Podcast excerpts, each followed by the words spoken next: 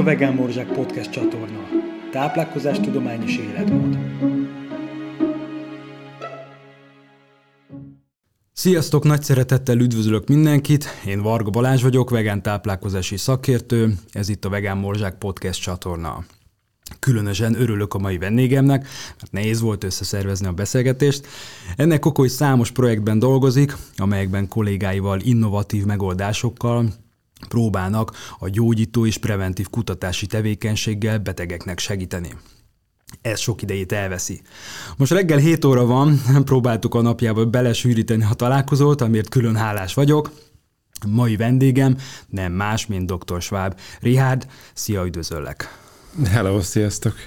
Mielőtt beleugrunk a téma sűrűjébe, kérlek mesélj a hallgatóknak arról, hogy miért és hogyan választottad a gastroenterológiát.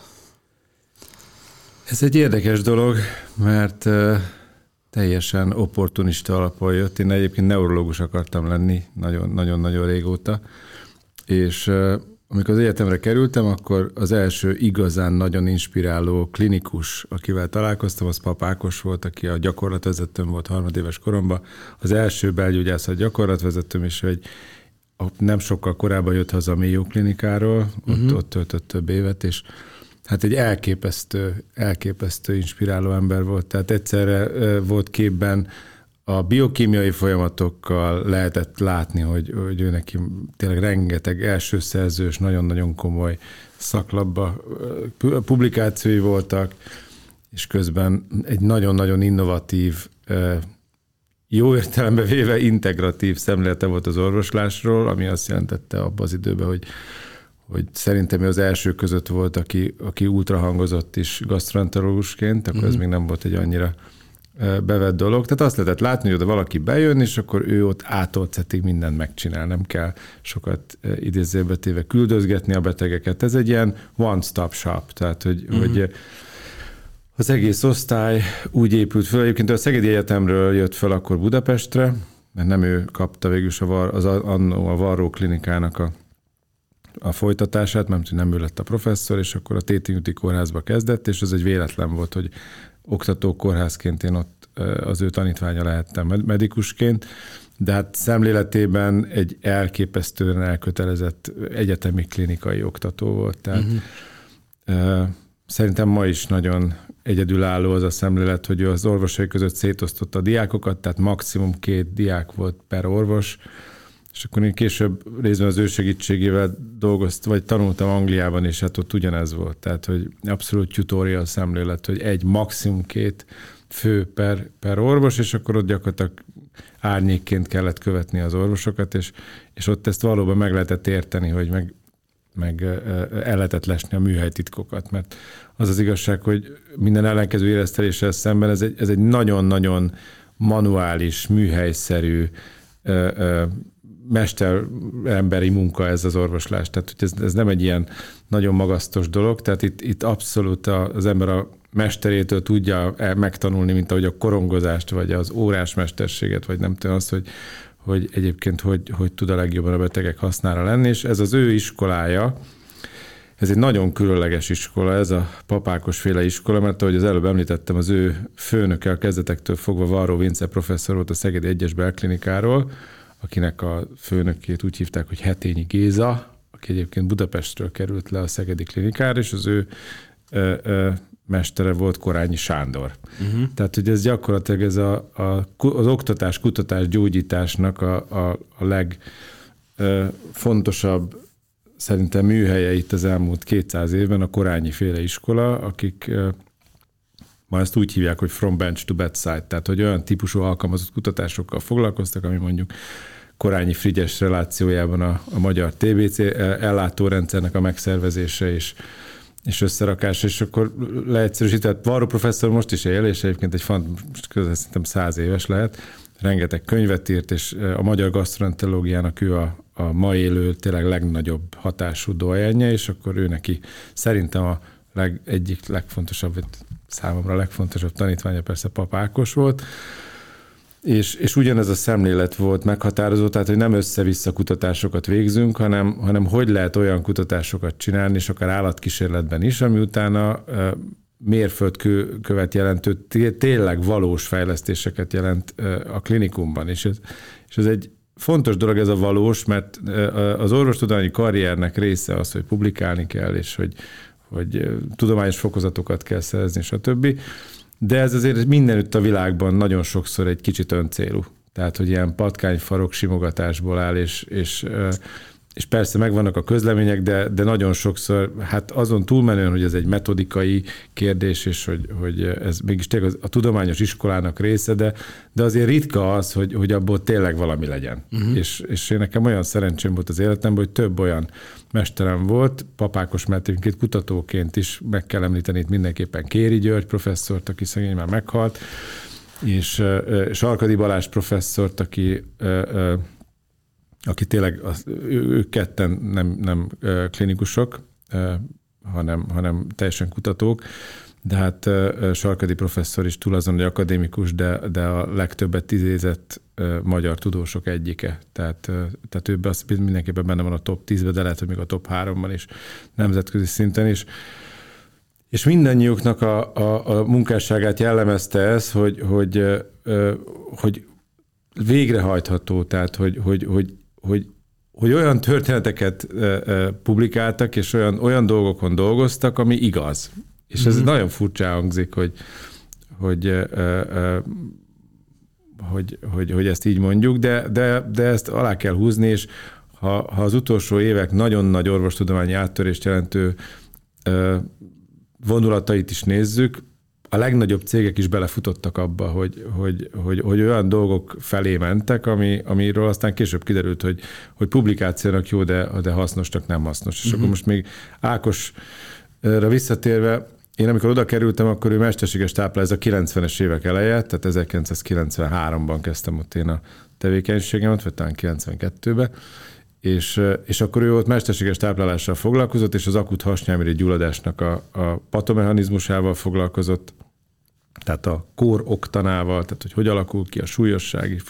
És akkor Hát nekem ez természetesnek tűnt, hogy, hogy persze, hát ezzel foglalkozunk, és akkor ezt e, erre, erre olvasunk, és alig lehetett találni értelmes szakirodalmat, és hát nekem ez természetesnek tűnt, hogy ők persze szarvasmarhától kezdve ö, ö, ö, már korai műtéti eseteken vizsgálták a világon először, és publikálták, hogy egyébként az abban az időben ö, ö, még ö, hogy mondjam, szabályszerűen teljes koplaláshoz képest egy korai belegbe történő speciális táplálást valósítottak meg, és az úgy, hogy tényleg először disznóban, aztán aztán szarvasmarhában, aztán operált betegeken, és akkor ezt visszamérték, és ez olyan természetesnek tűnt, és akkor talán egy évvel később jártam Ákos segítségével a világ egyik legnagyobb pankreatológusánál, tehát hasnyelmiri szakértőjénél egy nyári gyakorlaton orvostallgatóként, és hát döbbenten tapasztaltam, hogy ezek az emberek ezt nem használják Angliában. Tehát tényleg annyira fontos szereplője volt ő ennek, hogy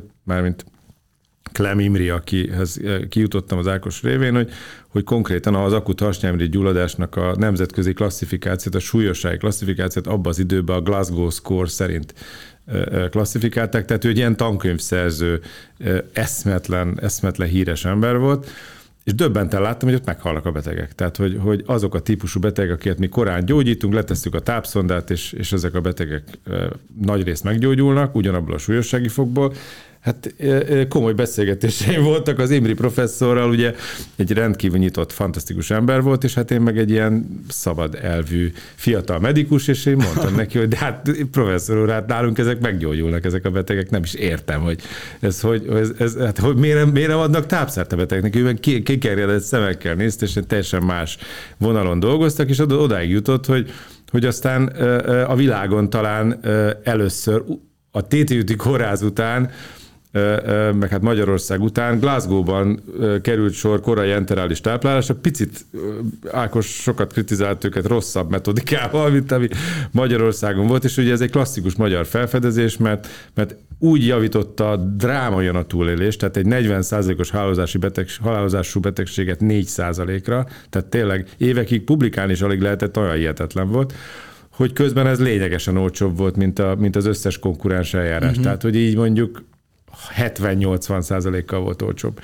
Tehát És akkor én ennek belekerültem a, kellős közepébe, és akkor most itt, ezt csak azért mondtam el ennyire hosszan, mert az az érdekes, hogy az ember karrierje így, így, így visszakanyarodik, és már abban az, az időben is az a nagy felfedezés ezzel kapcsolatban, ma már úgy fogalmaznánk, hogy a bélbarrier felépítése volt, mert hogy egyébként a, a hasnyálmirigy, az akut hasnyálmirigy gyulladás halálozását az a, a, a vastagbélből ö, ö, transzlokálódó baktérium, abban az időben úgy hívták még, hogy endotoxinok okozták, és ezt mi is, nagyon büszke vagyok rá, 97-ben az egyik első publikációnk, ez ennek egy patkány modellje volt, amikor egy kisetes akut hasnyálmirigy gyulladásban modellezni tudtuk azt, hogy egyébként ilyen endotoxin, tehát még egyszer nem élő baktériumok, hanem baktérium ö, sejtfal komponensek, vérbe, meg, meg hasüregbe juttatásával egy viszonylag enyhébb hasnyálmirigygyulladást, egy rendkívül súlyos, nagy halálozású. És ezek a számok kísértetiesen megegyeztek patkányban is,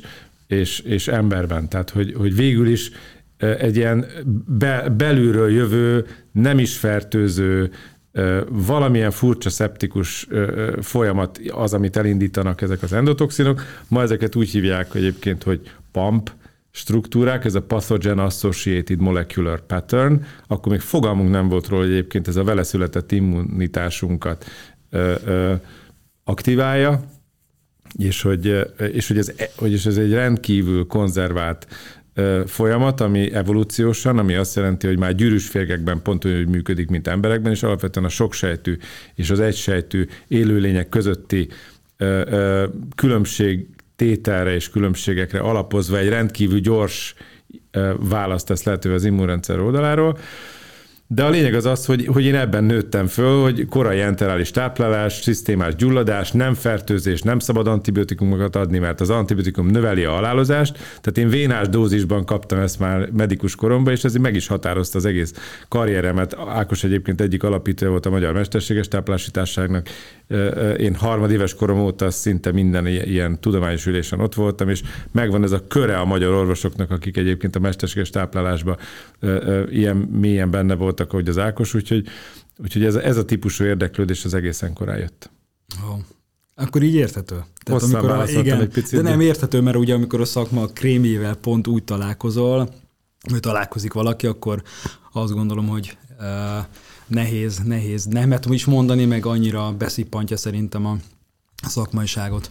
Hát és azt láttam, tudod, hogy, hogy, hogy Ákosnak a haverjai, azok, azok nem föltétlenül tudod itt a föltétlenül, szóval, hogy a kecskeméti gasztroenterológus, meg nem tudom, hanem a Berni, a, a Heidelbergi, a Mayo klinikára úgy ment, hogy mindenki ölelgette, csapkodta át. Az más, az más. És ő elvitte engem mindenhova, tehát tényleg így, így, így egy fantasztikus, fantasztikus iskola volt abból a szempontból, hogy ő, ő az összes fiatalt, ilyen gyógyszeripari kutatásokból jövő pénzek, azok mind alapítványi, hogy hívjákba mentek, nem, nem tette zsebre őket, hanem Igen. bement minden egy alapítványba, az alapítványból kongresszusi részvételt támogattak, és akkor ő ezt borzalmasan szigorúan számon kérte, tehát mi voltunk azok, akik rögt, minden kongresszuson reggel fény ott kellett, hogy legyünk, és este nyolcig vagy hétig, ameddig az utolsó adás el nem ment, konkrétan volt hogy elkéstük a repülőt Amerikából, mert az utolsó adáson is még ott ült az Ákos, és, és mit tudom én, volt egy nagyon kedves barátom, ő is egy vezető gasztronetológus most,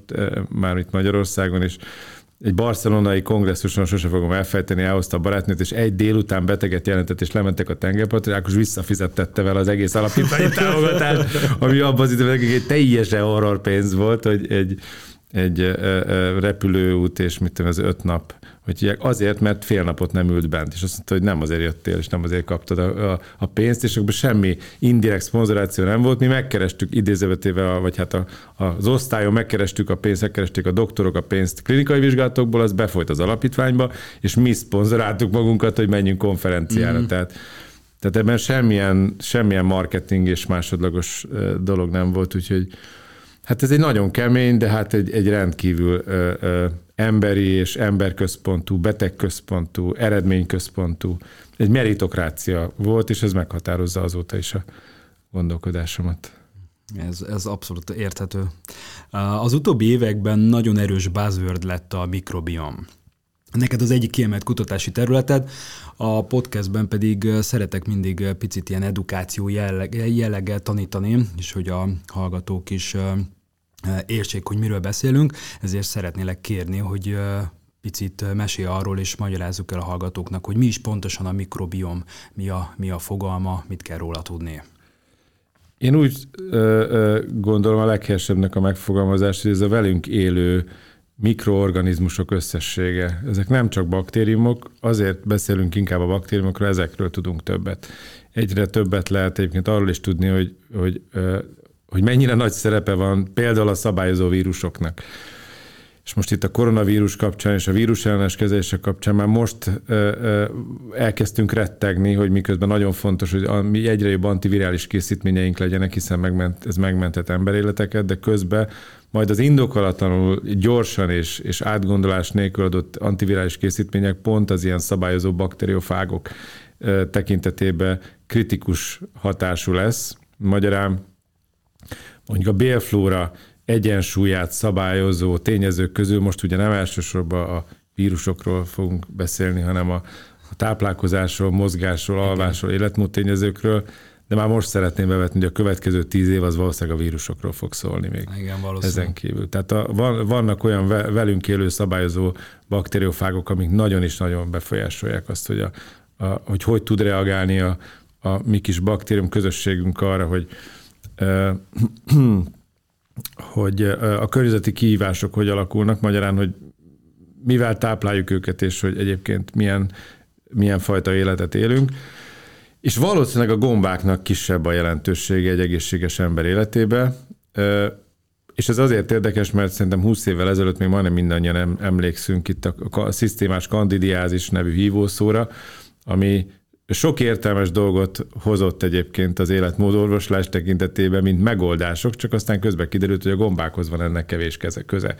Tehát, hogy, hogy, hogy maguk a megoldások azok tapasztalati úton jók voltak, csak, csak semmi közük nem volt a gombákhoz és hát persze ez is egy sokszor visszatérő dolog az orvostudományban, hogy nem föltétlenül az okokozati összefüggések nem kellenek föltétlenül ahhoz, hogy valami, valami működjön a gyakorlatban, de a lényeg az azt térünk vissza a baktériumokhoz, tehát hogy, hogy leegyszerűsítve most ezt a velünk élő baktériumok közösségének hívhatjuk a mikrobiomot, és és azért érdekes ez, mert korábban úgy tekintettünk saját magunkra, mint ugye, hogy emberi sejtek közösségének összessége valahogy így lehet megfogalmazni, és ehhez képest kiderült, hogy a saját testünk az inkább egy ökoszisztémához hasonlít, ahol egyébként a saját sejtjeinknek a, a, a számossága is, és a, a, tehát a sokszínűsége, és, és összességében ezeknek, ennek a genetikai állománya is elképesztő kisebbségben van.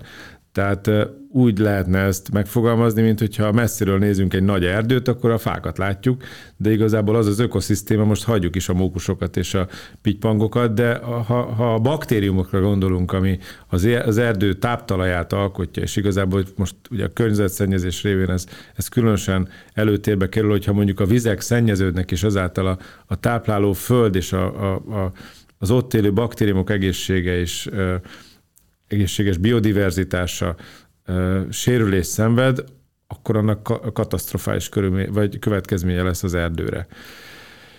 Úgyhogy, úgyhogy valami ilyesmi, így kéne elképzelnünk ezt, és ez egy pár éve most már mérhető. Egyébként a Humán Genom projektnek köszönhetjük ezt, és, és én meg Kéri Györgynek és Peták Istvánnak, hogy, hogy ehhez valamennyire értek.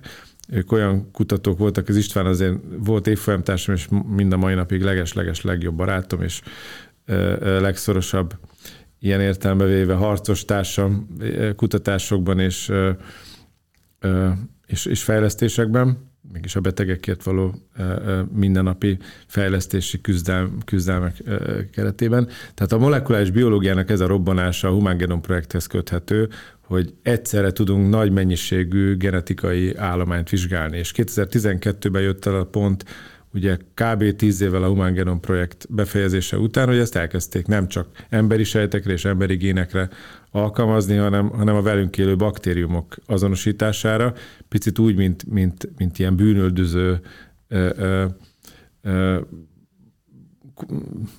kórokozó, vagy, vagy, vagy ö, ö,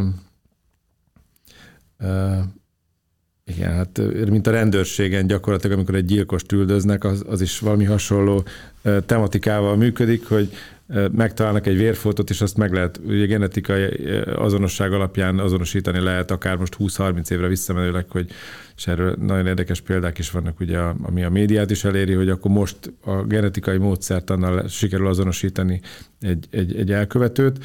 Na itt ugyanez a helyzet, hogy objektív, sokkal objektív módszert adott a kezünkbe, illetve ad a kezünkbe arra vonatkozóan, hogy pontosan azonosítsuk, hogy mely baktérium közösségek élnek velünk, és ennek a biodiverzitását egy mintából reprodukálható módon pontosan tudjuk elemezni. Korábban ezek tenyésztésen alapuló módszerek voltak, nem menjünk bele a részletekbe, ez gyakorlatilag ugye a, a, a saját életkörülményeiből kiragadott ö, ö, ö, Petri csészét hozott létre gyakorlatilag a baktérium közösség számára, ami egy nagyon erős evolúciós nyomással teljesen torzította azt a képet, azt a, a, a, az élet teret, ami, amiben gyakorlatilag korábban éltek, és azáltal az egymáshoz viszont az arányok is teljesen hamisan mutattak. Szóval a diagnosztikára én értemben nem volt alkalmas. Uh-huh. És az új, az új metodikák viszont egy, egy, egy ülésben és reprodukálható módon az összes genetikai állomány párhuzamos vizsgálatával nem csak, a diver, nem csak a biodiverzitásnak tudnak egy matematikai képletet adni, hanem az egymáshoz viszontott arányát is egészen pontosan, nagyon pontosan tudja leképezni a baktériumoknak. Uh-huh. És ez mindig fontos ö, ö, feltétele egy új innovatív vonulatnak az orvostudományban, ha csak az orvostudományról beszélünk, hogy legyen egy pontosan egy új metodika. Mindig azt példát szoktam mondani, mint, mint amikor Löwenhoek felfedezte a mikroszkópot, az, az egy lehetőséget adott, hogy a legkülönbözőbb dolgokat be lehetett tenni a mikroszkóp alá, meg lehetett vizsgálni, és rengeteg érdekes dolog derült ki, amiről korábban nem is gondoltuk. Tehát most egyszerűen az a szakasza van a tudományos fejlődésnek az elmúlt 5-6 évben, hogy van a kezünkben egy, egy nagyon érdekes mérési eszköztár, ez a ez a genetikai, ez a mikrobiom vizsgálati új generációs szekvenási módszer, és gyakorlatilag bele lehet nézni ebbe a mikroszkópba, és rengeteg érdekes dolgot lehet találni, ha az ember szisztematikusan vizsgálja. Uh-huh. Ez abszolút izgalmas terület. Ugye az egyén genetikája nagyon kis szerepet játszik a mikrobiom összetételének alakulásában. Ez ugye régebben nem így gondolták a szakértők, például egy viszonylag friss 2018-as publikáció is arról számol be, hogy a táplálkozás és az életmód messze a leginkább meghatározó tényező. Valóban így van-e? Hát még egy lépésre hátrébb lépnék. A 2018-as évben volt egy, egy, egy szint, szerintem még meghatározóbb közlemény, ami arról szólt, hogy egyébként a, az, az élethossz meghatározásban mennyire, mennyi, hat, mekkora szerepe van a, a, az öröklött genetikának, és mekkora szerepe van a, a, a, a környezeti tényezőknek, és egy a, a a világ egyik legkomolyabb szaklapjában egy baromi érdekes publikációt írtak le, ami abban az, az időben már egyre jobban terjedő közösségi családfa kutató oldalakból több százmillió embernek az adatával, meg hát historikus nagy családok elemzésével, ugye vizsgálták meg azt, hogy egyébként a, a hosszú élet mennyire örökletes. És az derült ki, hogy, hogy az örökletes tényezők most le, leegyszerűsítve 10% alatt vannak. Uh-huh. És az, amikor családokon belül a hosszú élet öröklődik, az sokkal inkább egy szocioekonomiai jelenség, és, és úgy hívják ezt angolul nagyon érdekes, hogy assortive mating. Tehát, hogy úgy választunk magunknak párt, hogy a sikeresek választanak sikeresekkel, és a, és a sikereset ott itt most nem azt jelenti, hogy gazdaságilag sikeres, hanem a, a hosszú élet stratégiában egészségesen táplálkozó, egészségesen élő, kevesebbet tivornyázó emberek, azok típusosan hasonlókat választanak, és aki pedig egyébként baráti körében és a, a, a családban olyan hagyományokat hoz, hogy táplálkozásban, alkoholfogyasztásban, sportban, mozgásban, helytelenebb választásokat hoznak, az egyébként ilyen értelemben szociálisan is öröklődik, és ez bizonyítható volt, hogy ennek semmi köze. Tehát az egy háztartásban élés az, ami ezt meghatározza. És hogyha most visszalépünk a mikrobiomra, egyébként a mikrobiomot is ugye döntően ez befolyásolja, tehát hogy ezt lehet tudni, hogy, hogy az ember bármennyire is táplálkozásában különbözik a kutyától, de az egyik legközelebb mégis a, a kutya áll az emberi mikrobiomhoz, egyszerűen azért, mert év ezredek óta egy háztartásban élünk a kutyákkal, tehát hogy nagyon-nagyon hasonló ez, és ez, ez egyébként Hát ez már nagyon messzire vezet, most ugye odáig jutunk, hogy, hogy egyébként házastársak egymáshoz hogy mondjam, lelki alkatukban azonosulás tekintetében is nagy szerepet játszik az, hogy egyébként csókolóznak-e.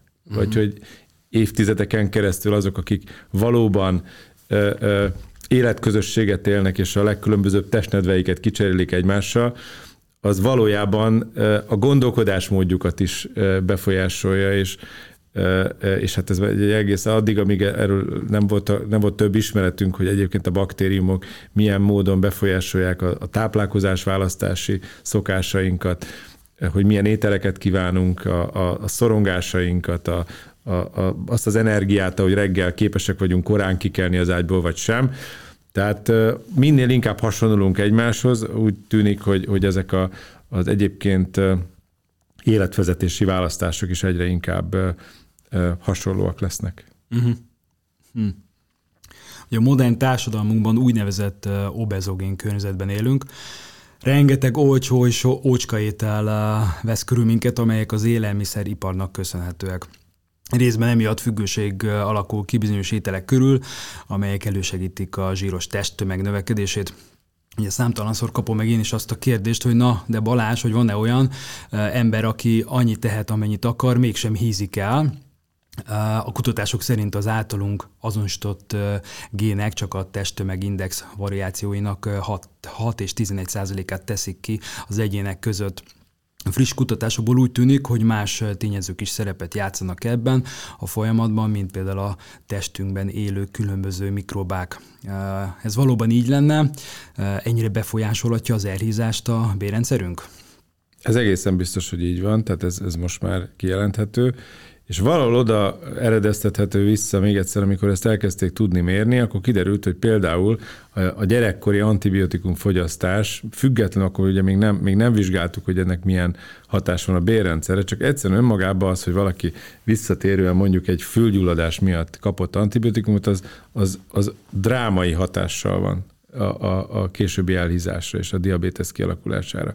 És akkor ezt persze utána vizsgálták szofisztikált genetikai módszerekkel még egyszer, hogy, hogy ténylegesen milyen sérülést okozott ez a mikrobiomban, tehát hogy konkrétan antibiotikus kezelést követően az elhízás nagy jelentőséget kap, és hát ennek az ellenkezője is nagyon érdekes volt, amikor egyébként talán tíz éve kezdődött ez a súlyos fertőző bélgyulladásra Amerikában alkalmazott, és már antibiotikumról sem reagáló bélgyulladásokra, ez a Clostridium difficile fertőzés kapcsán alkalmazott széklettransplantáció, hogy, hogy azt látták döbben, döbbenten a kutatók, hogy, hogy a donornak az alkatát kvázi megörökli a recipiens. Tehát aki hmm. megkapja egy, egy egyébként sovány ember, vagy, vagy aszténikus alkatú, tehát a sovány az egy kicsit ebből a szempontból ugye egy megtévesztő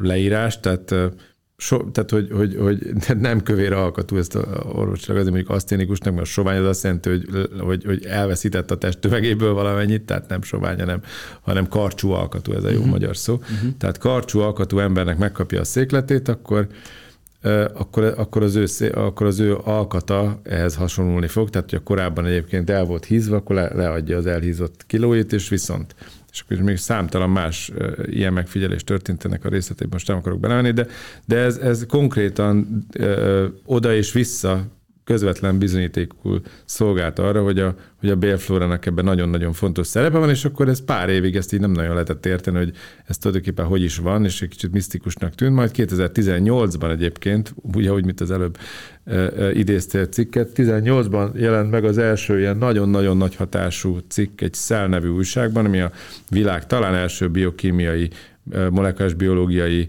szaklapja, és, és azt mutatták be, hogy konkrétan bizonyos rövid szénláncú zsírsavak, amelyeket baktériumok termelnek egyébként, és a bélből nagyon könnyen fel tudnak szívódni, ezek hogy tudják az inzulin érzékenységét a vázizmoknak például befolyásolni.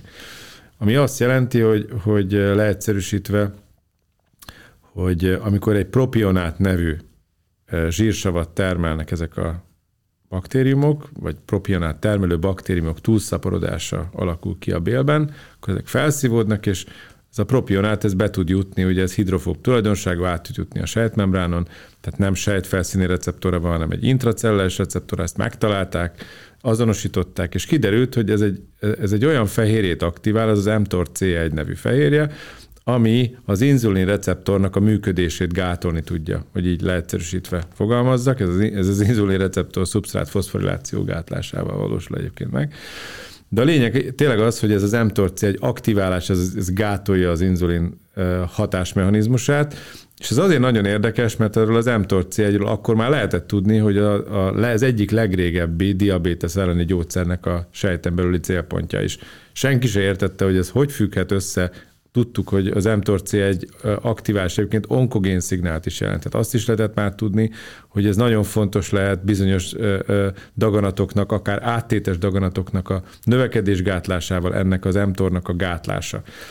Azt is tudtuk, hogy az inzulin is egyébként egy ilyen növekedési faktor, ami, ami abszolút szerepet játszhat a daganatok kialakulásában, nem független ugye a maga a kettes típusú diabétesz egy független, és a hiperinzulinémia, tehát a magas inzulin szintek, azok azok független kockázati tényezők a daganatok kialakulása szempontjából, de az a mechanizmus, hogy ez effektíve ennek a, a gyógyszeripari farmakológiai gátlása, azt fel tudja függeszteni ezt az inzulinrezisztenciát, és egyébként ilyen értelemben a kettes típusú diabétesz kialakulását, progresszióját vissza tudja fordítani, tehát hogy gyógyíthatóvá válik, és ennek megvan a biokémia mechanizmusa, ez egy elképesztő sztori volt, és nem, pár hónapot kellett várni az első olyan nagy hatású, tényleg több ezer, és ezek párhuzamosan mennek a kutatások, azt kell tudni, tehát nem az van, hogy akkor valaki ezt elolvassa, utána elkezd több ezer beteget gyűjteni, és ezt epidemiológiai eszközökkel is, tehát ilyen népegészségügyi, statisztikai eszközökkel is tudja bizonyítani, hanem ezek párhuzamosan mennek, és akkor miközben biokémikusok megtalálják ezt a mechanizmust, teljesen véletlenül közben több ezer beteget néznek. Más kutatók, és akkor ott azon belül a mikrobioma, az összes metabolit beleértve ezeket a rövid színláncú zsírsavakat elemzik, és akkor ott kiderült, pár hónappal később egy Nature Genetics cikkben írták le, hogy egyébként a, a, az inzulin válasz és a, a, ezáltal a diabetogén, tehát a cukorbetegségre való hajlam rendkívül szoros összefüggés mutat pont a propionát és a butirát ennek a két rövid szénlátszó zsírsavnak az arányával, ami egyébként teljes egészében összefüggést, korrelációt mutat a mikrobiom változással. Tehát uh-huh. Indirekt bizonyítékokat, populáció alapú bizonyítékokat mutattak arra, hogy a, a egyébként normál vércukor, normál éhomi vércukor szinten rendelkező embereknek a, a terhelésre adott vércukor válasza, tehát ami a legérzékenyebb mutatójának mondjuk most a, a cukorbetegség kialakulása szempontjából, két közvetlen ilyen mérhető tényező ennek a propionátnak a, a, a szintjének az emelkedése, illetve a propionátot termelő baktériumok szintjének az emelkedése, vagy ezeknek a túlnövekedése, ez, ez nagyon-nagyon szorosan ezer betegen is bizonyíthatóan összefügg. Ez, ez, ez, ez, ez nekem akkor ott tényleg azt, ott egy, egy végső utolsó bizonyítékot jelentett, hogy ez lesz az út. Uh-huh. Illetve hát ez az út, akkor mi már, már tényleg évek óta foglalkoztunk ezzel, 2014-ben kezdtem én ennek a klinikai alkalmazását, tényleg azt gondolom, hogy Európában is elsők között, mert lehetett látni, hogy, hogy, hogy ennek a technológiának, ennek a még egyszer ennek az NGS technológiának, az új generációs szekvenálási technológiának óriási jelentősége lesz a baktérium azonosításban. Először ugyan azt gondoltuk, hogy ez inkább a, az ismeretlenetű fertőzéseknek, tehát például mondok példát a prostatitisnek, tehát, amit ugye össze-vissza kezelnek, antibiotikumokkal, és úgy igazából lehetett tudni, hogy ez nem egy igazi fertőzés, itt valami másról lehet szó vagy vannak ugyanilyen arcüreggyulladások, amit össze-vissza kezelnek antibiotikummal, és mindig kinő egy újabb és újabb, de nem lehet igazából kiírtani, és kiderült, hogy ezeknek mind a hátterében igazából a diverzitás csökkenés van, és a diverzitás uh-huh. csökkenés mellett, hogy a bélben a Clostridium difficile fertőzés az, ami ennek a legjobb indikátora, tehát amikor már a normál bélflora nem tudja visszatartani ezt a véres hasmenést, és egyébként életveszélyes állapotot előidézni képes fertőzés, de végülis mégsem a fertőzés itt a primér, az már csak egy következmény. Az alapvető probléma az a biodiverzitásnak a csökkenése, és nem antibiotikummal kell kezelni, nem székletransplantációval. Most így uh-huh. leegyszerűsítve az egy nagyon súlyos állapot, de tehát visszakanyarodva, tehát gyakorlatilag ugyanígy a, a, a, a prostatitiszt, illetve tehát a prostata gyulladást és a, az arcireg is igazából életmódorvoslással kell gyógyítani, és, és az egészséges biodiverzitást kell helyreállítani, mert a legjobb módszer az ilyen terrorista baktériumok ellen, hogyha a normál békés közegét vissza tudjuk állítani a normál baktériumflórának, hiszen ezek tudják a legjobban visszaszorítani.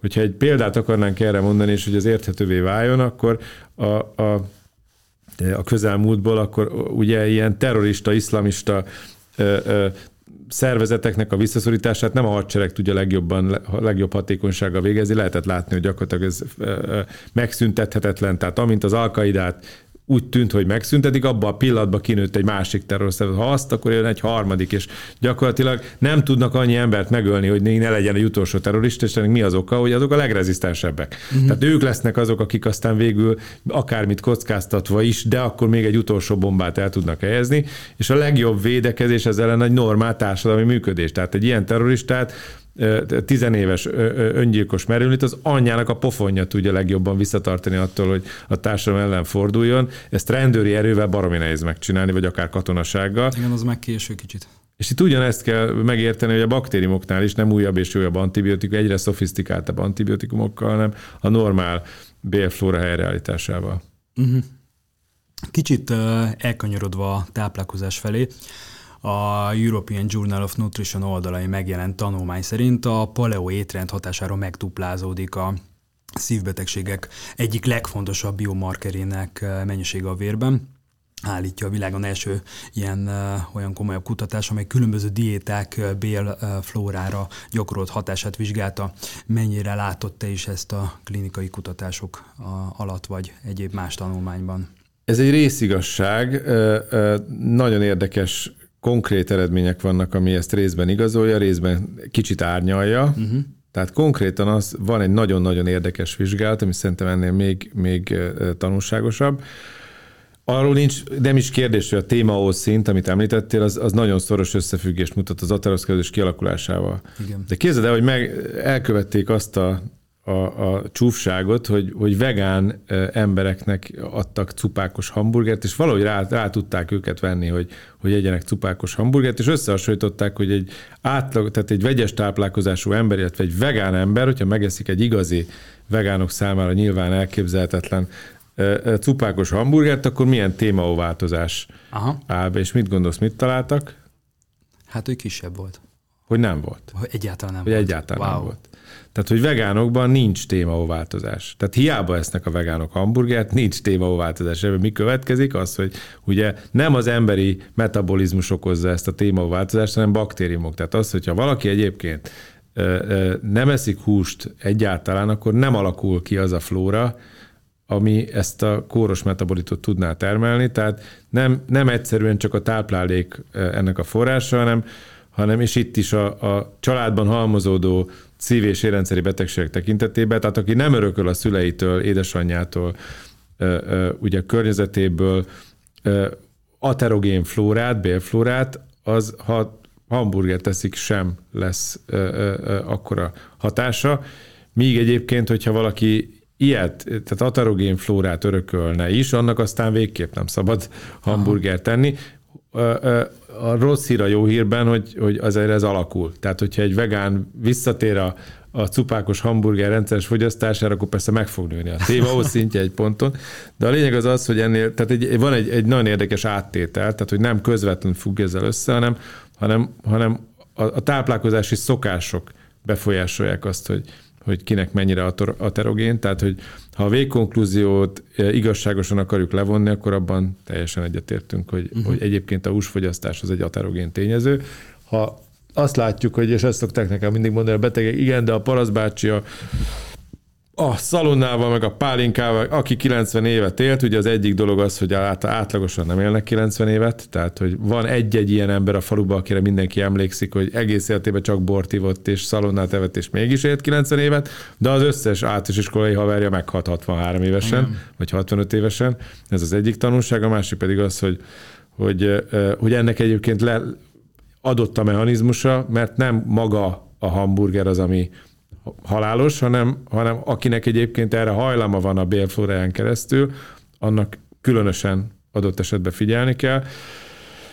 És és ezt, az, ezt azért is nagyon fontos tudni, mert, mert nagyon sok ellen, ezzel ellentétes adat is van, ami, ami szerintem nagyon meg tudja zavarni a fejeket. Tehát most nem olyan régen egy kenyai törzsnek a vizsgálatán bizonyították pont az ellenkezőjét, ami azt jelenti, hogy, hogy egy, egy nomád állattartásból álló törzs, ahol egyébként nagyon magas volt a, a, a várható élettartam, és nagyon alacsony volt a szívési rendszeri halálozás, ott konkrétan olajat találtak 20 évvel ezelőtt, és elképesztően meggazdagodott az a közösség, és a, a közösségnek egy jól meghatározott része a gazdagsággal együtt áttért a nyugati típusú életmódra, uh-huh. és 20 év alatt utolérték halálozásban minden tekintetben Amerikát és a, a világot, és azok, akik az eredeti nomád pásztorkodást folytatták, és rokonaik voltak, és 50 kilométerre éltek, és ugyanúgy, ahogy évszázadok óta, és húst húsra lesznek, és nincs is zöldség, hát alig van fogyasztható víz is, alig fogyasztanak vizet, és nincs zöldség, na ott sincsen a teroszklerózis, és ott sincs egyébként szív- és rendszeri betegség.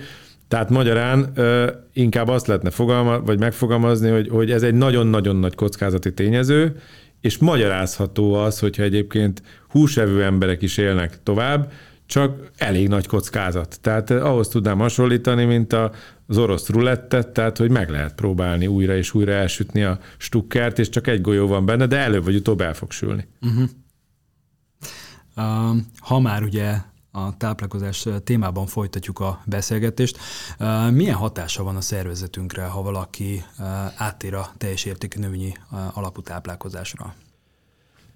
Hát mai tudásunk szerint, illetve ami, ami az én személyes tapasztalatom, az, az, az bizonyos jól definiált kockázatokon túlmenően, ugye ez fő, főként a B12-re Igen. koncentrál, tehát hogyha az észszel tervezetten történt, vagy történő átállás, az, az biztos, hogy nagyon jó hatású. Tehát amit általában ellenérzéseket kivált az orvosokból a vegetáriánus és vegán táplálkozás, az az ész nélküli vegetáriánus vegán táplálkozásból jön, és mi nagyon sokat találkozunk ezzel, rendkívül sok elhízott és rossz, rosszul táplált és beteg vegetáriánus és vegán emberrel találkozunk, mert ez nagyon sok esetben itt a, a, a, a mi köreinkben, mármint hogy itt Magyarországon és itt Európában, az a gabona alapú táplálkozás még fokozottabb előtérbe helyezését jelenti. Tehát, hogy mondjuk valaki állatvédelmi vagy környezetvédelmi okokból áttér a növényi alapú táplálkozásra, és onnantól kenyeret eszik kenyérrel, és növényi vajjal, és mit tudom én,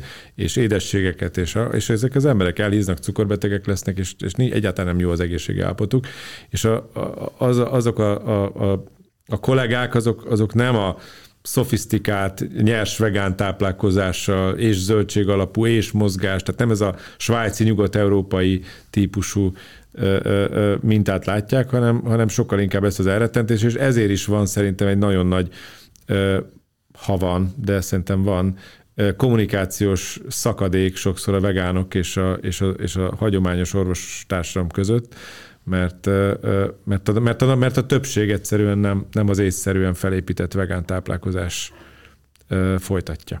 Ezzel abszolút egyetértek, sőt, mint több egyébként van is még egy azt hiszem pár tíz évvel ezelőtti study is erről, ahol tulajdonképpen még az első generációs úgymond vegánok voltak egy, ha jól emlékszem, akkor egy epidemiológiai vizsgálatban, és ott nagyon szépen megmutatkozott az, hogy, hogy a nem jól megtervezett étrend az, az inkább negatív hatása van a, a, az életmódra, meg az egészségre, mint pozitív. Úgyhogy én is igazából ezt a vonalat képviselem, hogy, hogy jól meg kell tervezni, ezért ne arra összpontosítsunk, hogy én most vegán vagyok, akkor eszem a vegán pizzát és a vegán pasztát egész nap. Meg a gluténmentes, meg ez a, a másik, amitől ugye hülyét kapunk, igen. tehát hogy, hogy gluténmen mindenmentes pizzát és mindenmentes tortát, és nem tudom mi. Tehát ezek, igen.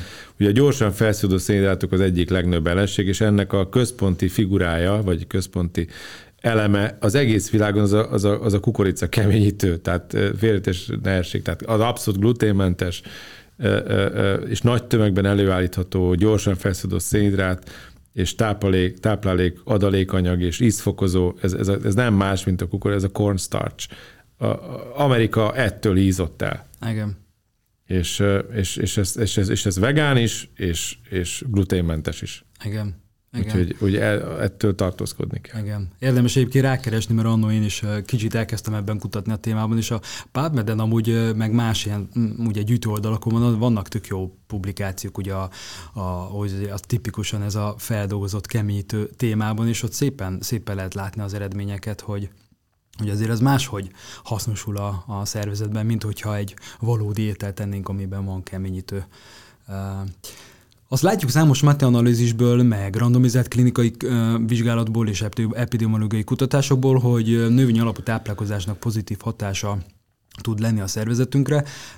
Ennek kapcsán számtalanszor kapom meg azt a nagy kérdést, hogy Balázs, most akkor a nyers vagy főtételek a jók, melyik a hasznosabb számunkra. Szerintem a bioaktív hatóanyagok változatossága miatt érdemes kombinálni a nyerset és a főttet. Te mit gondolsz erről? Hát elég közvetlen bizonyíték van arra, ugye, hogy a, a összességében a, az, az evolúció során az, az emberek térnyerése, tehát a homo sapiens térnyerése az, az nagyon szoros összefüggést mutatott a táplálkozás hatékonyságának a javulásával. Tehát a, a nyers ételfogyasztás az egy melós dolog a szervezetünk számára. Tehát, tehát nincs annyi koncentrált kalória benne, nincs annyi tápértéke, egyszerűen hosszabb időt és több, több energiát kell befektetni, és most itt ez nem csak a gyűjtögetést érinti, hanem az emésztést. Uh-huh. Tehát, hogy konkrétan azért nem tudunk füvet enni, mert a fűnek a tápértéke az, az kisebb, mint amennyi a megrágáshoz és a megemésztésből számított nettó egyenleg. Tehát ha uh-huh. valaki füvet eszik, az fogy. Az Igen. nem hízni fog, hanem fogy. Na most az evolúciósan problémás. Most igazából én, én azt szoktam mondani, hogy ez a legkisebb problémánk per pillanat így a 21. században, hogy nem lenne elég koncentrált energia sűrűségű táplálék az életünkben. Tehát én azt gondolom, hogy most leegyszerűsítve azt tudom mondani, hogy, hogy minél inkább a nyers vegán irányú egy táplálkozás, annál egészségesebb. És hogyha most az a kérdés, hogy kell-e arra figyelnünk, hogy egy főtételt is együnk, akkor az a válasz erre, hogy nincs rá bizonyíték. Valószínűleg nem kell. Tehát, hogyha valaki egyébként jól el van nyers vegán táplálkozással, zárójel, tényleg itt a, a bizonyos ö, ö, vitaminoknak és eszenciális aminosavaknak a bevitelére kell még pluszban figyelni, de mondjuk leegyszerűsítve, hogyha mondjuk valaki emelé eszik egy héten egyszer egy, egy, egy kis adag tőkehalmájat, vagy egy egyszer eszik halat, akkor, akkor nem kell semmivel foglalkoznia. Tehát akkor azt, azt eszik, amit, amit jól esik. Tehát nem, nem kell mellé még rakott krumplit is enni, hogy, hogy akkor az, hogy, hogy az kiegyensúlyozottabb legyen, vagy ilyesmi. Tehát minél, minél nyersebb és minél vegánabb, az biztos, hogy annál egészségesebb is ennek. Van egy nagyon-nagyon triviális oka, amit így, így szerintem józan paraszt észszel és orvosként ez, ez megkerülhetetlen, hogy ha, ha főtételre lenne szükségünk, akkor lenne egy szervünk, ami főzi az ételt. Tehát, hogy, hogy nyilvánvalóan nem alakulhatott ki a szervezetünk egy olyan irányba, ami feltételezi, hogy meg kell sütnünk a húst mondjuk, hogy ahhoz, hogy elfogyasszuk. Tehát, hogyha, tehát magyarán, amit nyersen meg tudunk enni, és, és el tudunk fogyasztani, az biztos, hogy nem lehet ránk rossz hatása, és ennek megfelelően mondjuk a nyers húsfogyasztás összes kockázatával minden együtt, amennyivel nem, ugye nem praktikus, és ahogy a fűfogyasztás sem, ezért valószínűleg egyszerűen nem nekünk való. Tehát most ezt el, képesek vagyunk úgy módosítani, hogy, hogy meg tudjuk, hogy el tudjuk fogyasztani, és léteznek olyan fűfélék is, amit meg tudunk enni, de azért kevés van. Uh-huh. Tehát én azt gondolom, hogy, hogy ez inkább ez egy élvezeti szer, tehát én mondjuk nem szívesen mondanék le a húsfogyasztásról, de az, hogy egyébként a és ezt is szoktuk javasolni, hogy a táplálkozásban a nyers vegán irányt kell követni, és hogy a mai társadalomban, hogyha egy leegyszerűsített üzenetet kell közvetíteni, és ennek van értelme, mert ha túl bonyolítjuk, akkor azt nem tudják az emberek követni, akkor, akkor az a nyers vegán irány egyértelműen, ami, amit ki kell jelölni. Uh-huh. Uh... Igen gyakori napjainkban az irritabilis B-szindróma és a Crohn betegség. Táplálkozást tekintve mit tartasz a legkárosabbnak, ha valakinek ilyen betegségei vannak? Ez, ez egy külön podcastot megérne, nagyon nehéz erre most itt röviden válaszolni. Tehát ha kinyitjuk ezt a, a spektrum, betegség spektrumot, akkor, akkor három betegséget kell megemlíteni. Tehát először is a Crohn betegség az mindenképpen uh-huh. fontos és a második az a, az a colitis ulcerosa, ami, ami itt megemlítendő, és a harmadik csak ez az úgynevezett irritábilis bélszindróma, ami egy maradvány uh-huh. betegség, ami azt jelenti, hogy minden olyan gyulladásos bélbetegség, ami, ami nem Crohn és nem colitis ulceróza, az az, az az irritábilis bélszindróma, ami egy, egy fájdalom szindróma tulajdonképpen. Sokáig nem értettük, hogy ennek mi a patomechanizmusa. Az alap kísérlet, amivel ezt jól meg lehet érteni, az az, hogy felfújnak egy IBS, tehát irritábilis bélszindróma és kontroll egészséges ember végbelében egy ballont, elég perveznek hangzik, de ennek ugye az az értelme, hogy nem egy fix volument, hanem egy nyomást helyeznek, egy, egy jól mérhető nyomást helyeznek a, az ampullára, tehát ahol a széklet egyébként gyűlik részben, és akkor a normál ember az, az, az azt jelzi vissza, hogy hm, lehet, hogy lassan vécére kell mennem, az IBS-es beteg meg leugrik a, a, a, vizsgálóágyról, olyan, olyan elviselhetetlen fájdalmat érez.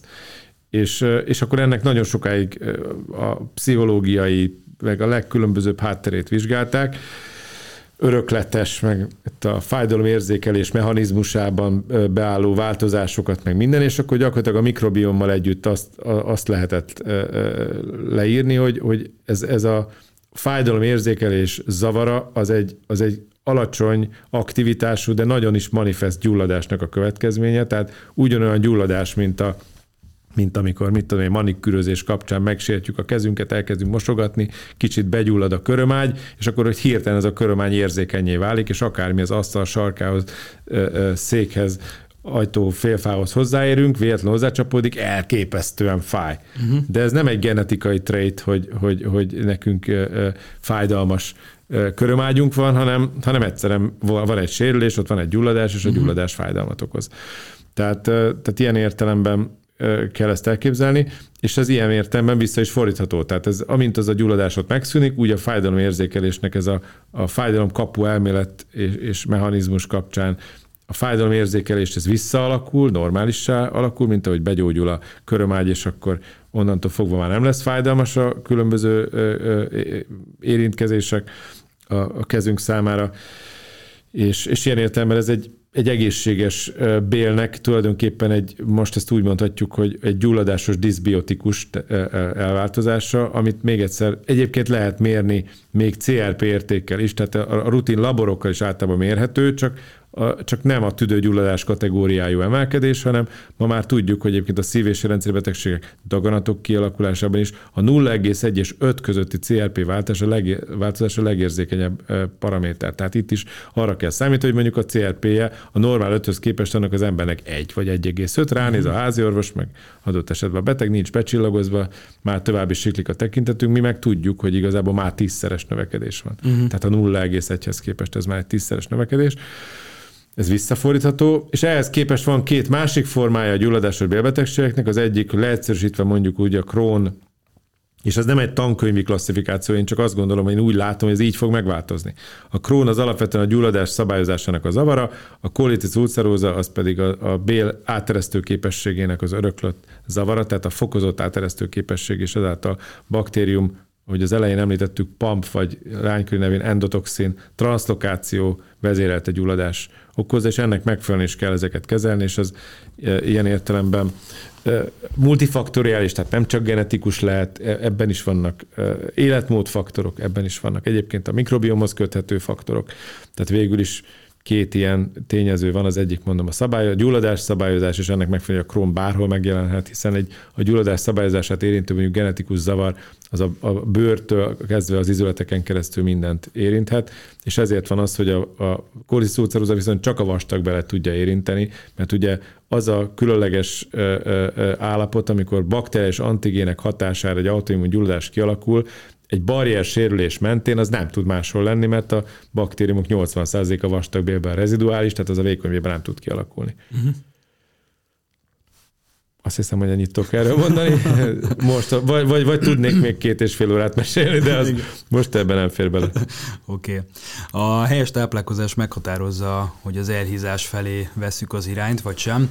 Hatása van az általános egészségünkre is. Azonban kevesen tudják, hogy a bélflóra és az idegrendszer között is van egy kapcsolat. Hallgatóknak beszéljünk erről egy kicsit, kérlek. Hát egyébként az, hogy ilyen kapcsolat van, az, az, az nagyon régóta sejtik az emberek. Tehát ez az a Bélagy tenge, ez, ez már mikor én orvostallgató voltam is, meg még azt megelőzően is, ez a 60-as évektől legalább, lehet, hogy még, még régebb óta eredeztethető ötlet, gondolat, sugallat. Itt az a, az a nagy dolog, hogy, hogy, új, hogy végre mérhetővé vált, és ebből valamit már elkezdtünk tudni nézni. Ugye az agykutatásnak a legnagyobb problémája a, a, a mérhetőségnek a, a hiányosság és a metodikai problémái. A, a mi intézetünkben most veszünk egy olyan, már telepítés alatt van egy olyan MR készülék, ami az országos legkorszerűbb MR készüléke lesz, ami olyan funkcionális vizsgálatokat tesz lehetővé, sejtmetabolizmus szinten, ami tényleg a gondolkodás aktivitását lehet mérni. Majd ezen, és ezen keresztül például miután mi mikrobiomot is tudunk mérni, ez egy nagyon fontos kutatási eszköz lesz, hogy egyébként a mikrobiom változás az bizonyos kiváltott ingerekre milyen agyi aktivitás változást eredményez, de hogy ebből egy nagyon egyszerű, és, és, és mert mindig ilyenekből, a, a fogózókból jön, jön, jön ki az igazság, hogy egy példával éljek megint, mint a, a, egy puzzle is úgy rakunk ki, ugye, hogy, hogy először a szélén nagyon egyszerűen megfogható és biztos pontok alakulnak ki, és ott, ahol van, van már egy-két puzzle összerakva, az összes már ugye az asztalon van, akkor ugye onnan a már meglevő kis szigetekből lehet aztán összerakni az egészet, és, és, ez, és nem soronként rakjuk, hanem, hanem ilyen jellegzetes mintázatokat, mondjuk egy lónak a fejét rakjuk ki, akkor utána a lovat befejezzük, akkor utána az erdő szélét, akkor, tehát meg a, meg a széli részeket, és akkor így minél jobban fogynak a puzzle annál inkább aztán a végén a bonyolultabb helyek is egyre inkább a helyükre kerülnek, de ilyen, ilyen gócpontok mentén, és ezek a gócpontok jellemzően olyan helyen vannak, ahol, ami, ami, ami nagyon jellegzetes és jól megfogható kiindulási pont tud lenni. Most ilyen kiindulási pontokat kell keresnünk itt is, és például az autizmus spektrum zavarról derült ki, hogy egy ilyen nagyon érdekes kiindulási pont, ugyanis egyre több adat szolgál arra, hogy ez, ez egy, egy oxitocin nevű hormonnak a, a, a mechanizmusával vagy működésével függ össze, és ez a, a gondolati kötődésnek az egyik nagyon fontos mediátora. A figyelem terelhetőség és, és, és leköthetőség vonatkozásában, és hogyha el akarnánk képzelni, hogy tulajdonképpen az autizmus spektrum zavar az, az mit is jelent, rá, érdemes rákeresni a YouTube-on egyébként vannak most nagyon uh, szemléletes videók erről, hogy amikor nem tudjuk uh, kizárni a környezetből a, a felesleges és, és zavaró ingereket, hanem, hanem ugyanolyan erősséggel, diszkrimináció nélkül 260 az érzékeinket támadó ingerület egyszerre érkezik azonos súlyjal, abban meg lehet zavarodni. Tehát, hogy ténylegesen elképesztő rettegést és, és nagyon zavaros ö, ö, ö, térbeli és időbeli orientációt vált ez ki, és ha valaki ezt nem nehezen tudná elképzelni, akkor tényleg érdemes rámenni. Forgattak ilyen filmeket, hogy egyébként mi a percepció, tehát mi az ér, hogy érzékelik a külvilágot a, az autisták, és, és itt még egyszer, ugye nagyon fontos, hogy ez egy spektrumzavar, tehát nem, nem az autizmus az nem egy olyan dolog, ami nulla és egy, tehát hogy valaki vagy autista, vagy nem autista, hanem, hanem ez egy spektrumzavar a mai tudásunk szerint, ami ennek egy, egy nagyon erős változatosságát, vagy mondjam fokozatosságát jelentés, és van egy olyan enyhébb változat egyébként az, az autizmus fókuszálási képességnek, ami azt jelenti, hogy, hogy a, a, a nagyon diverz és, és felszínes, sokirányú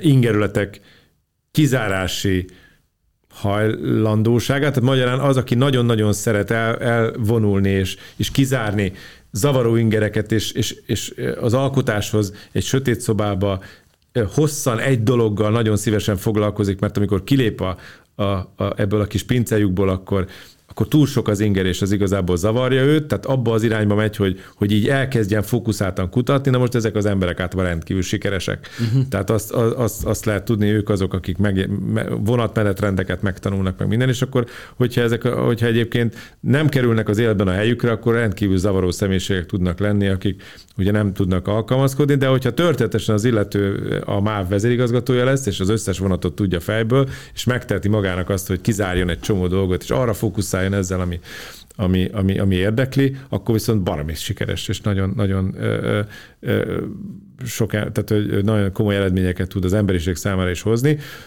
Tehát ez nem egy fekete-fehér dolog. Nyilván, amikor ez egy súlyosságot elér, az már nem nem összeegyeztethető a, a, a mindennapi élettel.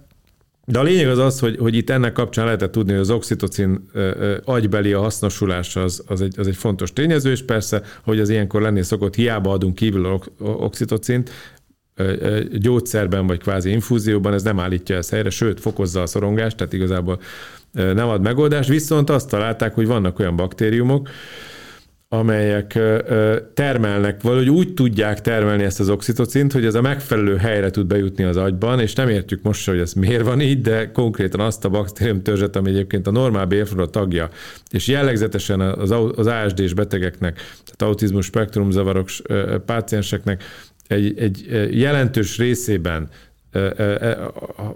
hiányzik, illetve mindenképpen a működésük zavart szenved, az egyébként visszafordítható ennek a baktériumnak a, a, a, a bélbe juttatásával, és tehát magyarán van olyan figyelemzavaros és autizmus spektrumzavarral érintett főleg gyerekek, vagy hát vannak ilyen gyerekek, akik elképesztően reagálnak egy ilyen nagyon egyszerű patikában kapható probiotikus készítményre kelj föl és jár, mint a cukorbeteg, akinek leesik a vércukorszintje, és kap egy, egy, egy fél pohár tejet, és felül három perc múlva. Tehát, tehát a, a, a figyelemzavarnak a kezelésében már, már az első puzzle az asztalon van, és most egyszerűen mérőesz, mérőeszközök kellenek, és, és én nekem nagyon nagy ambícióm, hogy, hogy, hogy ebbe ugye az egykori neurológiai érdeklődésem mellett is összekötve ezt a bélmikrobiommal, hogyha ezt, ezt a, ezeket a dolgokat egymás mellett tudjuk mérni, akkor ebből baromi érdekes dolgok jöhetnek ki. Uh-huh. Hogyha a bélflóra és a, az ételek kapcsán ha lehetne ilyen top 3-at mondani, hogy mi szerinted mondjuk így növényi, növényi ételek közül, ha van ilyen top 3, ami szerinted mondjuk így a bélflórára jó hatása van, akkor mi lenne szerinted az a három étel? Hát, lehet ez, így tipizálni? Persze lehet, lehet. Minden nap más, másik három. Ez a, ez a lényeg, a diverzitás. Tehát, tehát arra kell figyelni, és vannak erre nagyon konkrét adatok, hogy a főemlősök naponta 80 féle dolgot esznek. Tehát van egy ilyen tévképzetünk, hogy a majmok ülnek a fán és eszik a banánt, ez nem így zajlik. Tehát 30-40 kilométert gézingelnek a, a szavannákon, tehát így mászkálnak, és, és a legkülönbözőbb kis levélféléből elképesztően ingyencek, és, és mindenhonnan egy kicsit esznek. Uh-huh. Tehát magyarán a legegyszerűbb, hogy minden napra legyen három ilyen típusú, valami három dolog, amit, amit kitalálunk. Egyébként ezt nagyon büszke vagyok rá, hogy, hogy, hogy egy ilyen nagyon egyszerű eszközt is fejlesztettünk erre, 20 plusz táblázatnak hívjuk, és az úgy néz ki egy sima Excel táblázatban, ami a, a sorokat úgy beosztjuk, hogy hétfőket, szerre, csütörtök, péntek, szombat, vasárnap, és az oszlopoknál pedig 20 féle vagy 30 féle piacon kapható zöldséget, gyümölcsöt teszünk hozzá, és akkor be kell, be kell írni hétfőn, hogy mi az a a 20-ból az a 3-4 féle dolog, amit enni kell, és hogyha a 7x3 az ugye 20, 21, tehát hogyha minden nap három különböző dolgot teszünk ebbe hozzá, akkor ugye meghatározható az, hogy egy adott napon ugye a táblázatnak egyik végén meg tudjuk határozni, hogy összesen mennyi nyersételt fogyasztottunk, és a másik alul is, a hét végén is össze tudjuk ezt összesen adni, és azt is meg tudjuk nézni, hogy egyébként a sokszínűség is megvolt-e.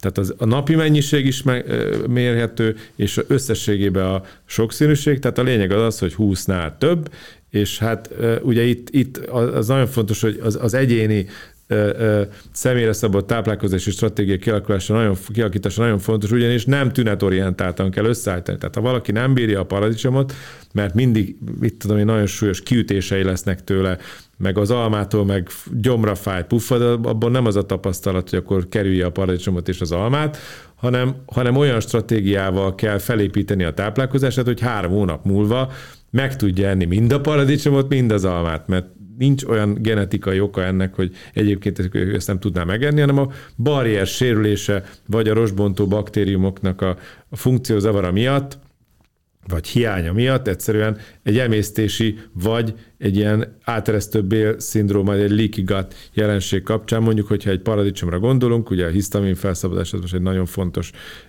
trend és nagyon divatos téma, tehát én az, azt szoktuk mondani, hogy hetente egyszer, hogyha tényleg kiütések alakulnak ki a paradicsom fogyasztásra, akkor az a leges, legjobb biomarker arra, hogy egyébként a barrier épsége az éppen milyen állapotban van. Magyarán kezdjük el a táplálkozás felépítését és a barrier felépítését célzó személyre szabott protokollt, és minden héten tessék lenni egy fél koktélparadicsommal tesztelni, hogy ez milyen irányba változik, és nyugodtan, nyugodtan egye meg. Igen, lesz majd kiütés, de három hónap után döbbenten tapasztalják, hogy simán felépíthető úgy, hogy egyébként már az egy koktélparadicsom az le tud csúszni. Uh-huh. Most ez ettől még az nem azt jelenti, hogy persze lecsót kell az illetőnek ennie, de, de az, hogy ez egyébként felépíthető és, és, és, és az újraépíthető, ez nagyon fontos, és ez ilyen értelemben egy személyre szabott megközelítést igényel nyilván egy beteg ember esetében, akinek nincsenek panaszai, ott nem kell ennyire szofisztikáltan, de mindenesetre ez, ez, ez, az eszköz, ez egy, ez egy baromi egyszerű és, és,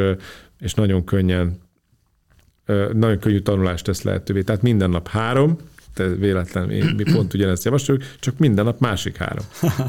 Egyébként örülök, hogy pont mondtad az almát is, meg a paradicsomot is, mert nekem is volt nem egyszer, amikor valaki azt mondta, hogy nem tud gyümölcsöt tenni, például egy almát nem tud megenni, és akkor egyből ugye jön mindig ez a, ez a mítosz, ugye a gyümölcsökben található fruktóz, biztos azzal van a probléma.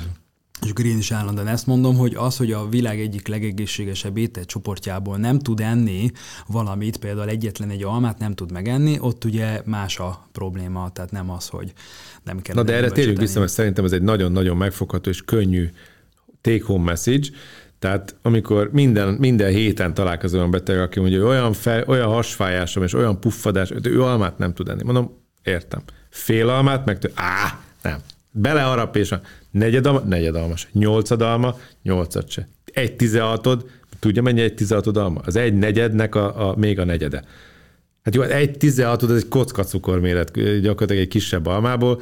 Jó, hát egy tizenhatod alma, de hát az nem is alma. Mondom, de az alma. Az a lényeg, hogy egy tizenhatod almát tessék jól szétrágni szájban, és amennyi lemegy belőle, azt egy pohár vízzel még mögé lehet küldeni, próbálják ki az egy tizenhatodot mindenki meg tud enni egy 16 almát, ezt, ezt így mondhatom, és amikor egy 16 almából azt mondjuk, hogy három óránként tessék enni egy 16 almát, és a családból valaki áldozza föl magát, hogy egyébként a többi ne vesszen kárba, egy hét után tessék két 16 enni három óránként. És akkor így fölépítetően ezek az emberek kivétel nélkül három hónap múlva napi egy kiló almát meg tudnak enni. Kivétel nélkül.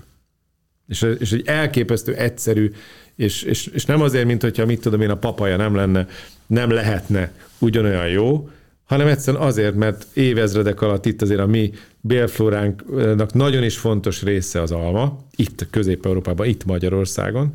Ez az egyik, a másik pedig, hogy nagyon jó minőségben olcsón és, és, és könnyen hozzáférhető. Tehát erről egyszerűen maraság lemondani, mind a paradicsomról, mint az almáról. Tehát nekem is visszatérő ez a paradicsom alma dolog, hogy ezt igenis el kell érni, hogy, hogy meg tudja enni, mert nagyon egyszerű. Egyszerű jó minőségbe kapni. Sokkal nehezebb jó minőségű papaját kapni. Igen. Vagy valószínűleg lehetetlen. Igen.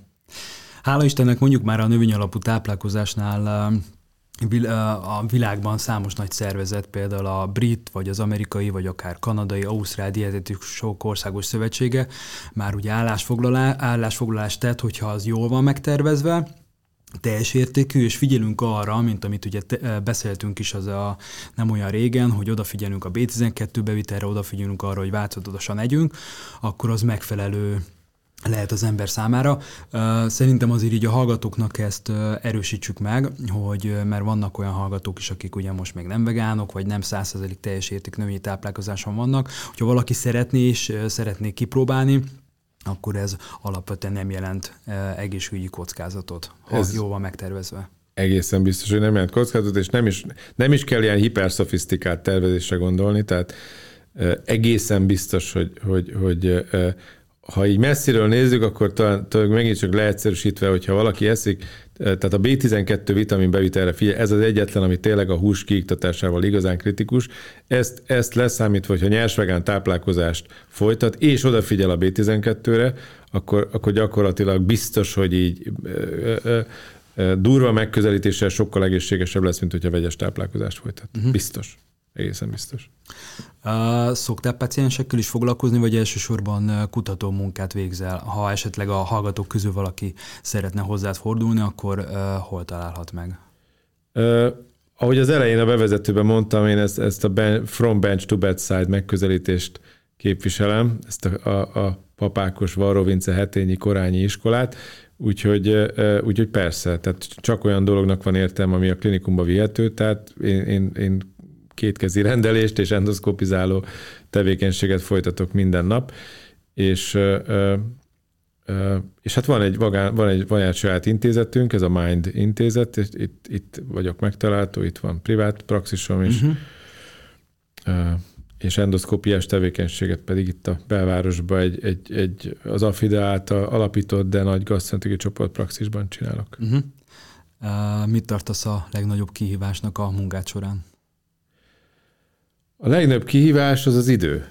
Aha. Tehát, és köszönöm a lehetőséget, hogy ilyen kora reggel találkozhatunk. Én, én imádok korán kelni, és, és nagyon korán, próbálok minden nap korán kezdeni. És az a, az a véleményem, hogy, hogy alkotó munkában, ami reggel tízig nem történik meg, az már nem történik meg. Úgyhogy, úgyhogy ez már megtörtént, ez a mi kis interjúnk, és tényleg nagyon gratulálok a munkásságothoz, és, és sok sikert kívánok a hallgatóknak is a nyers vegán, vagy egyáltalán a vegán táplálkozás irányába a, a, az elindulásra merjenek nyugodtan belevágni, tessék a, még talán annyit, hogy a mozgásra, és a táplálkozáson túl a mozgás és az alvásra odafigyelni, mind a három nagyon-nagyon fontos. Nagyon sokszor tapasztaljuk azt, hogy egyébként hibátlanul táplálkozó és rendszeresen mozgó emberek is súlyos alvászavarral pont ugyanolyan problémába csúsznak bele, és egyébként ha itt a saját szakmámra tekintek, az orvosok ebben nem járnak élen, és nem azért, mintha nem szeretnének mozogni, vagy mindenki rosszul táplálkozna, de tipikusan például a mi munkánk is olyan, ahol az alvással egyszerűen a kórházi munka nem nehezen összeegyeztethető az ügyelettel, és konkrétan lehet tudni, hogy ez tíz elveszített életév átlagosan. Tíz elveszített életév.